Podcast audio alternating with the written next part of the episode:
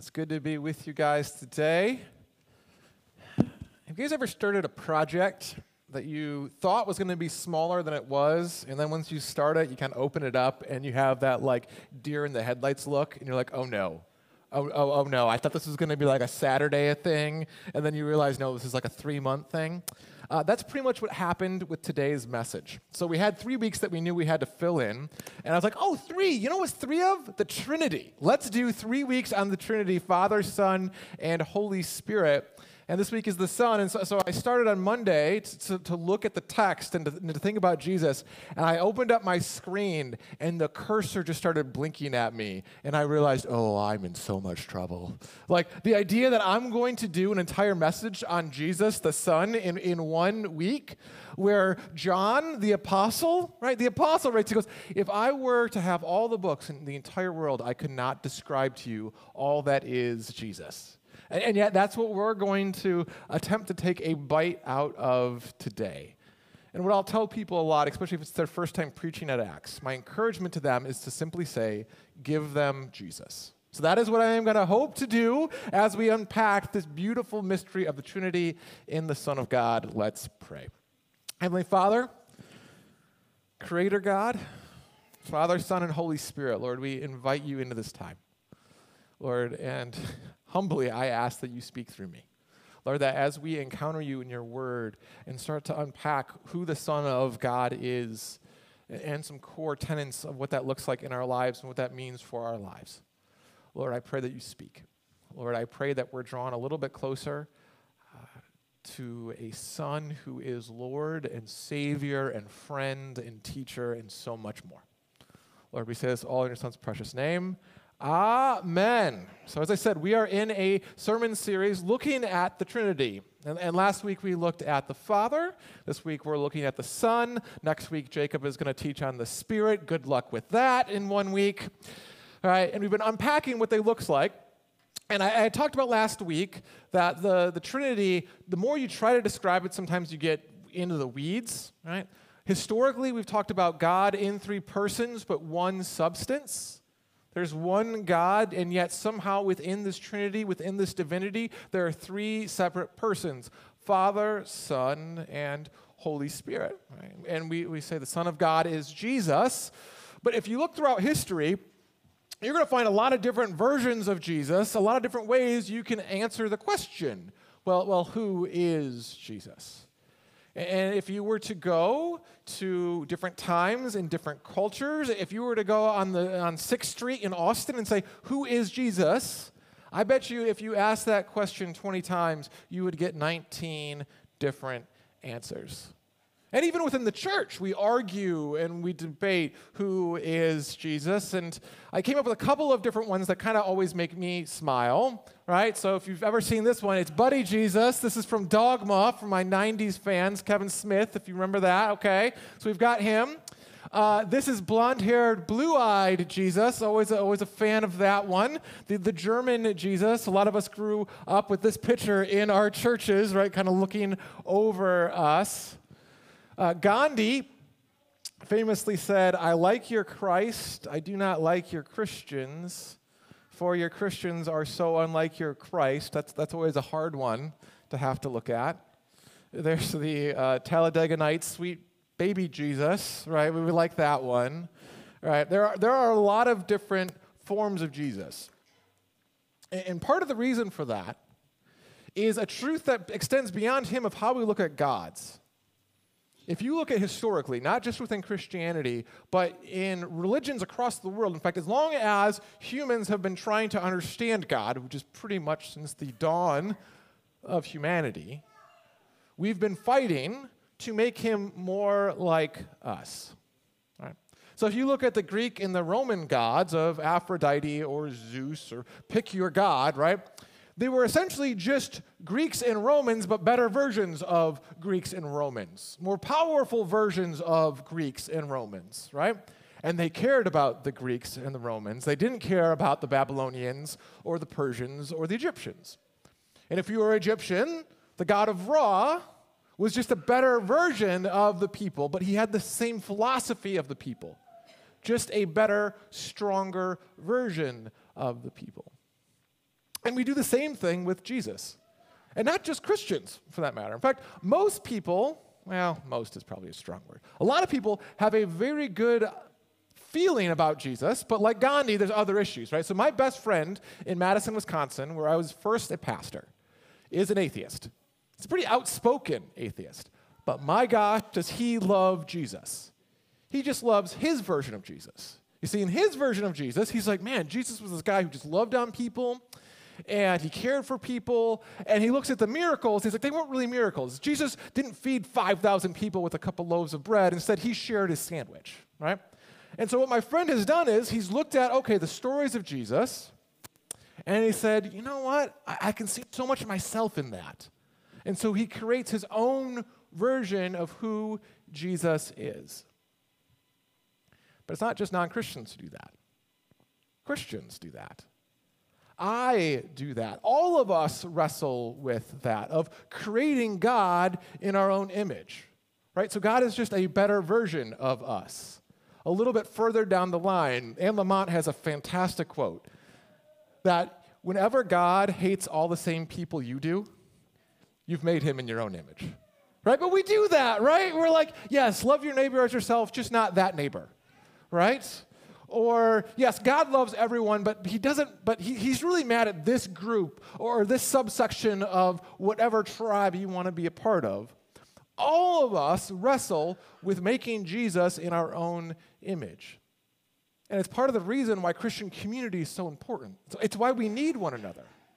And it's why we need diversity within the church, that we're not all just one type of person, we're not just one tribe, no, we believe God is for all people. And so we wrestle and we sharpen one another. And, and, when I get into the temptation of like, oh, no, no, no, no, no, this is the type of Jesus I need. I need people like Betsabe or Jacob or y'all to be able to hold me to account like that. That's, that's not the Jesus we find here in Scripture. And, and so that's what we're going to do today. We're going to unpack this question of who is Jesus to the best of our abilities on a one Sunday. And to be clear, this is not a question that we just struggle with. In ancient times, people, when Jesus was here, they were asking that question. In Matthew 16, verse 13 and following, Jesus asked his que- this question to his disciples. He says, When Jesus came to the region of Caesarea of Philippi, he asked his disciples, Who do people say the Son of Man is? And he had shown up and he said, I am the Son of Man. So he was asking, Who are people saying I am? And they replied, Well, some say John the Baptist, others say Elijah, still others say Jeremiah or one of the prophets. But, but what about you? Jesus asked. Who do you say I am? And Simon Peter answered, You are the Messiah, the Son of the living God. People have been asking, who is this Jesus? Is he a good teacher? Is he a new prophet? Is he a new type of Moses? Everyone was trying to fit Jesus into a box that worked for them. And there were certain things that everyone loved about Jesus. The crowds loved that they got a free lunch when they got to go see Jesus, right? All of us love a good free meal, right? Awesome. Give me, give me that part of Jesus. The Pharisees loved that Jesus knew Scripture really well. Right? The disciples loved the idea of God's kingdom coming. And they had very clear expectations of what they expected God's kingdom to look like. Right? They were all trying to figure out who is Jesus. And, and, and Simon Peter says, You are the Messiah. You're the hero we've been waiting for, the Son of the living God. And from that, Jesus responds and he says, Blessed are you, Simon, son of Jonah. For this was not revealed to you by flesh and blood, but by my Father in heaven. And I tell you that you, Peter, and on this rock I will build my church, and the gates of hell will not overcome it. He tells Peter, he goes, This truth that I am the Son of God is what we are going to build the church on. This reality that we have a God who is a Messiah, that we have a God who came down and that, and that Christ wasn't just a teacher, he wasn't just a savior. No, no, no. He was part of the Godhead, part of the Trinity, and that's what we're going to look at today. And we're going to look at it in the book of Philippians. It was the reading that we did. If you want to hang out with me in the Bibles that we've been using, that is going to be on page 1487. And it starts off, and, and Paul is writing to the church of, of how they're supposed to love one another. And he uses Jesus as the, as the way and the means to do that. He says, In your relationships with one another, have the same mindset as Christ Jesus. So the, the, the specific context he's using is as you look at one another, as you relate to one another, be like Jesus. And, and that makes sense, right? Jesus tells us to be like him. He calls us to be imitators of him, but, but there's more depth there. Because what we're going to see throughout this scripture, in fact, all of scripture, is Jesus is the key to understanding everything God is doing. Period. He is what we learned about in seminary was called the hermeneutical key. Big word. But the hermeneutical key meant if you want to understand the Old Testament, if you want to understand the New Testament, you do it all through the lens of understanding that Jesus is, is the centerpiece of that. He is the lens that we see everything else.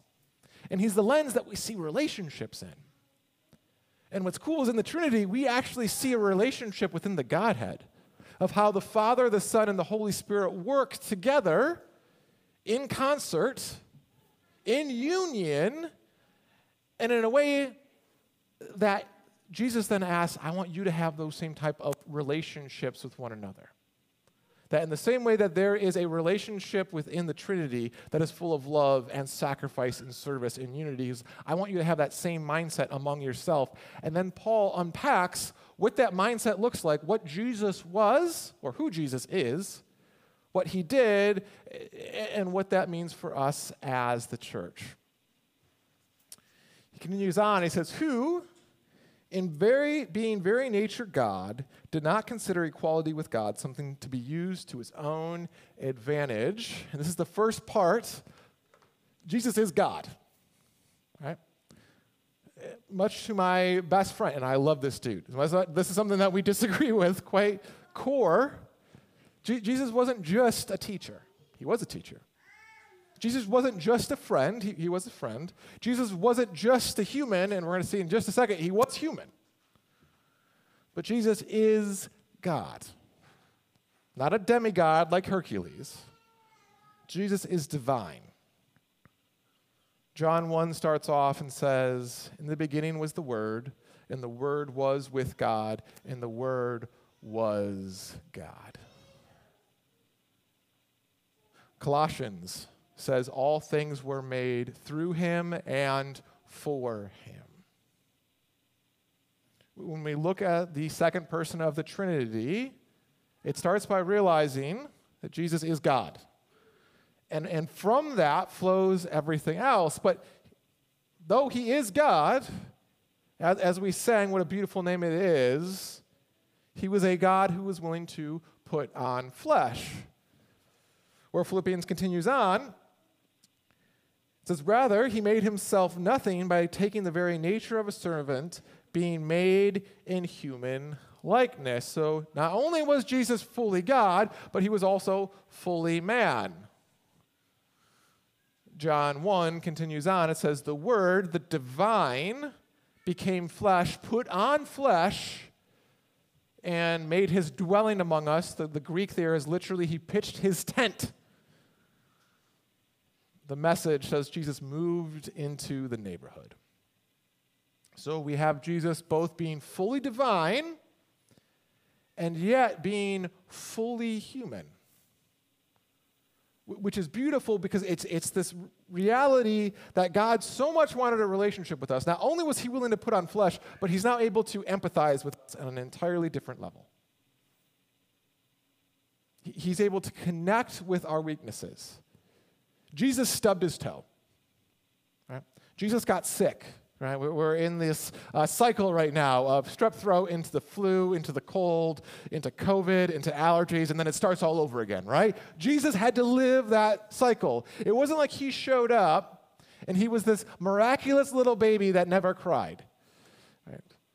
That's uh, as much as I love singing Silent Night, I mean, it's, it's, a beautiful song. I love the candlelight service. My guess is when Jesus was born, it probably wasn't that silent of a night most of the time, right?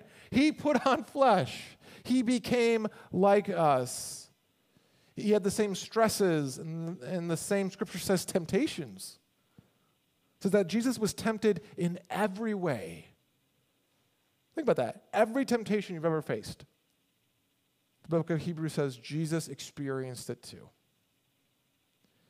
And because he experienced it, he can relate to us in our challenges, in our weakness. So not only do we have a divine God who is the Son of God, we have a God who is fully human. Philippians 2 continues on. In being found in appearance of, his, of a man, he humbled himself and became obe- uh, humbled himself by becoming obedient to death even death on a cross. All right, so we start off, Paul says, by saying Jesus is God. And then he says, and Jesus is man. And then he says what Jesus was willing to do that he would humble himself. He would humble himself in the plan of Father, Son, and Holy Spirit by becoming obedient to death, even death on the cross. This, this was a prophecy from the book of Isaiah. Where in Isaiah 53, we have these words He was oppressed and afflicted, yet he did not open his mouth. He was led like a lamb to the slaughter. And as a sheep before his shears is silent, so he did not open his mouth. By oppression and judgment he was taken away. Yet who of his generation protested? For he was cut off from the land of the living. For the transgression of my people he was punished. He was assigned a grave with the wicked and with the rich in his death, though he had done no violence, nor was there any deceit in his mouth. Verse 6 We are all like sheep, have gone astray. Each one of us has turned to our own way. And yet the Lord has laid on him the iniquity of us all. This was always the plan that he would become obedient to death, even death on a cross. And what we see here is the heart of our God. I'm, I'm a big story fan. Right? I love story in all of its forms, right? whether it's video games, whether it's books, whether it's movies. I love story in sports. Eric and I were talking about the different storylines in the NFL playoffs that are going on right now. And as I learned about story, what I eventually unpacked, what was taught to me, was true character is found in action and in choice. If you want to know the true character of someone, it's not me telling you, oh, they're a good person. Right? If you read a book and the author is telling you how great of a person someone is, oftentimes they're just getting ready to bait and switch you. That's what authors do, because it's a way to kind of set you up for one thing, but then once they start to choose actions, that's where you actually see the true character of a person.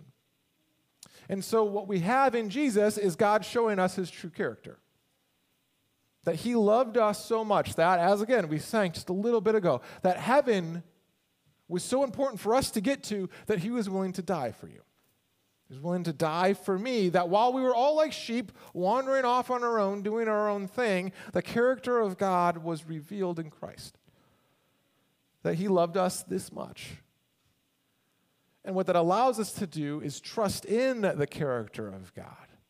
That when things get hard, when we don't get the news that we want from our job or, from the news or from the doctor, we trust in the character of this God.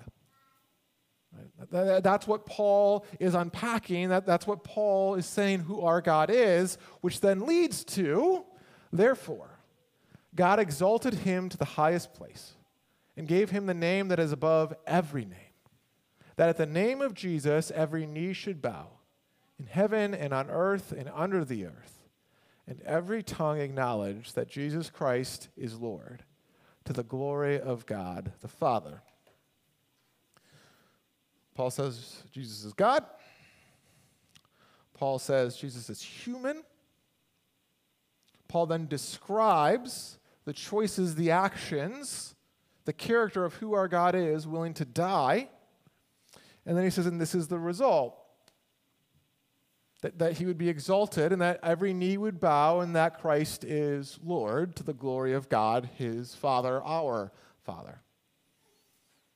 So, this is my seventh year at Acts, and so I'm going to tell a story that some of you have heard before. So, to that, I say, Welcome to being my wife. She's heard all of my stories many times. But it is one of the best examples I have of this next point. I was in seminary, I was in my second uh, semester, and I had a professor, Dr. Okamoto. Dr. Okamoto was amazing. He was also very weird. Uh, he read all of his lectures literally off of a, I mean, he literally wrote them all out. So he would just read his lectures and then he would stop. And he would also stop at jokes. And he would tell a joke, he would stop, and with his eyes closed, he would laugh silently in front of all of us. All right, Dr. Okamoto, he was great. But first day of class, and it was we were learning about the Son. So we had a whole semester to learn about Jesus. He asked us a question. And he said, What is the most important thing to know about Jesus? Now, this is a Lutheran seminary. We're all good Lutheran boys. And so we all tell him that Jesus died on the cross for our sins. And he looked at us, and the first one, and he went, No. And so we're like, okay, it's, it's, it's, not that Jesus died on the cross for our sins. All right, he, he, he, wants something more specific. So the next person would go, and they would say that, that Jesus is the Lamb of God. And then we would read the, the verse that says that Jesus is the Lamb of God who comes to take away the sins of the world. We've got it. And he looked at us. No. He went around the entire classroom and we all did different versions of that Jesus died on the cross for our sins. This is the most important thing to know. And he said no, and he laughed at us over and over and over again. I have never seen a class so upset. We were pretty sure we found a heretic right? We were convinced that Dr. Okamoto was a heretic and that we were going to lynch him, right? Not, not physically, but metaphorically. We were ready to take him out. He was laughing at us. He gets around the entire classroom, and we are now like foaming at the mouth. You are wrong. The most important thing to know about Jesus is that he died on the cross for our sins. He said, Y'all, of course, it's important to know that Jesus died on the cross for your sins.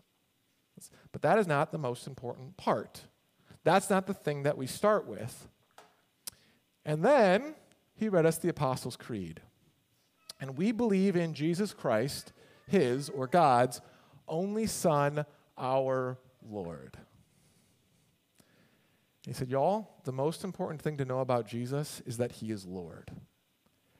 Everything else flows from that. Eh, and then we spent the entire semester unpacking what that meant. Because, yes, Jesus is your Savior. He is my Savior. He came to forgive the sins of the world. Amen. Jesus is our friend. We're going to read that in a minute. Jesus is the Good Shepherd. He's all of those things. But the problem is if we don't get this right, we don't get anything else right. Because if the most important thing to know is that Jesus died on the cross for my sins, who is the center of God's story? Me. If the most important thing to know puts me at the middle, puts me at the center, I'm missing the story of what God is up to. And that is what our sin tries to do. It tries to make us the center of the story. And we're not. We're not built for that. And that does not mean that you are not a part of God's story. That does not mean that you are not one that God came to die for and that He loves and He has a plan for Y'all, God loves you more than you could ever love yourself. God cares more about your story than you do. But if we start from any other place other than Jesus is Lord, that He's master, that He's in control, we start to create God in our own image. In our own unique ways, in our own unique variables, my sin is going to come in and is going to start to construct a Jesus who starts to look like me, who, who doesn't hold me accountable, who doesn't challenge me in the ways that I need to be challenged. But what we have throughout all of Scripture is again and again in the New Testament, Paul and the apostles and Jesus himself saying, Y'all, I am Lord. That word just means master. I am in control. And when we come to him, it comes to a God who we're saying, You know what? I, I'm actually not very good at being the center of the story. That, that's where my brokenness comes from. That's where my hurt comes from. Instead of saying, No, you, you are God, I am a creature, and yet I am called into your family. And that would be really scary if he was like all the other masters of the world, all the other lords of the world, the presidents and the dictators and the Caesars, right? If, if that was just that, that would be terrifying. But instead, what we have is a God who says, Come to me, all who are weary and burdened. Right? And he doesn't say, And I'm going to make your life harder. Come to me, all who are wearied and burdened. Get your life together first, and then we can have a relationship. That's not how the verse goes. Come to me, all who are weary and burdened, and I will give you rest. For my yoke, my way is easy, and my burden is light. We have a master, a Messiah, who says, I love you this much. Trust in my character. Trust in my plan. If I was willing to do this for you, I promise I'm not going to leave you out to dry. I'm not going to leave yours out to dry. But it starts with Jesus as Lord, and from that, then we're able to see all the different aspects of who He is. And again, in the words of John, there are a lot of different aspects of who Jesus uh, is. That's the grammar. So we're not going to look at all of them. We're going to look at four of them today that flow out of Jesus as Lord. So, first, Jesus is God and Lord. He is our Savior, right? So we were right. It is important to know that Jesus is the Lamb of God who comes away to take the sin of the world. That is quite critical to understanding who our God is. Even if it's not the most important thing, y'all, you have a Savior. And no matter what you've done, no matter what you said, no matter what's been done to you, you have a Savior. God did not consider his own death, crucifixion, humiliation too high a cost to be in a relationship with you. Yes, he is Lord, but he is the type of Lord who fights for his people, who dies for his people. That's how desperately he wanted a relationship with you and, and your family and your neighbor and every single other person that we've encountered. That's why the call to love your neighbor as yourself is so critical, is so crucial, because it's not just about us. He's saying, no, in the same way that I love you, in the same way that a good shepherd will go and hunt you down and find you and bring you back to the flock, he says, I want that for everyone. All who are far off. He goes, I want to have a relationship with them. Not just our own personal Savior, where I'm at the center of the story, but no, the story is He loved all of us. He wanted His whole family to be together all creation in harmony with one God, Lord and Savior. So, Jesus as God and Lord, Jesus as human. And again, we talked about this. This comes from Hebrew. For we do not have a high priest who is unable to empathize with our weaknesses, but we have been one who has been tempted in every way, just as we are, yet he did not sin. Every week we, we leave these doors and we encounter life. And sometimes it's awesome, right? Sometimes your playoff team wins. Sometimes your playoff team doesn't win. Sometimes work goes awesome and you get all the attaboys and attagirls. And, and, and sometimes you hear about the layoff. Sometimes we're healthy, sometimes we're sick. And what we have is a Lord who said, I want to be able to empathize with you. I want to be able to know what it's like to be human. I want to live that experience. So when we go to our God in heaven, it's not abstract thought of how to help us. Instead, he's able to lean in and say, No, I am for you, I am with you. And not only am I Lord, not only am I Savior, but I'm human. And so we're going to be able to engage and have a relationship that is that's deeper than us having a relationship with some far off God. No, he says, I want to pitch my tent among you. I want to be with you. We have a God, a Lord who is Savior, who is human, and who is teacher. You know, not just a teacher, but he is teacher. This comes from Luke. The student is not above the teacher, but everyone who is fully trained will be like their teacher. Oh, God has a plan for you. All of us. I know. If we, well, yeah, I don't know. If all of us could, if we had the crystal, like, okay, God, just give me the plan. right? Tell me what job I'm supposed to take, what person I'm supposed to marry, what vacation we're supposed to go on. Definitely the stock market. Give me all the insight there, right? Like, if we could, yeah, give us, give, give us the 10 point plan, God. What Jesus says, y'all, I, I've got something better for you.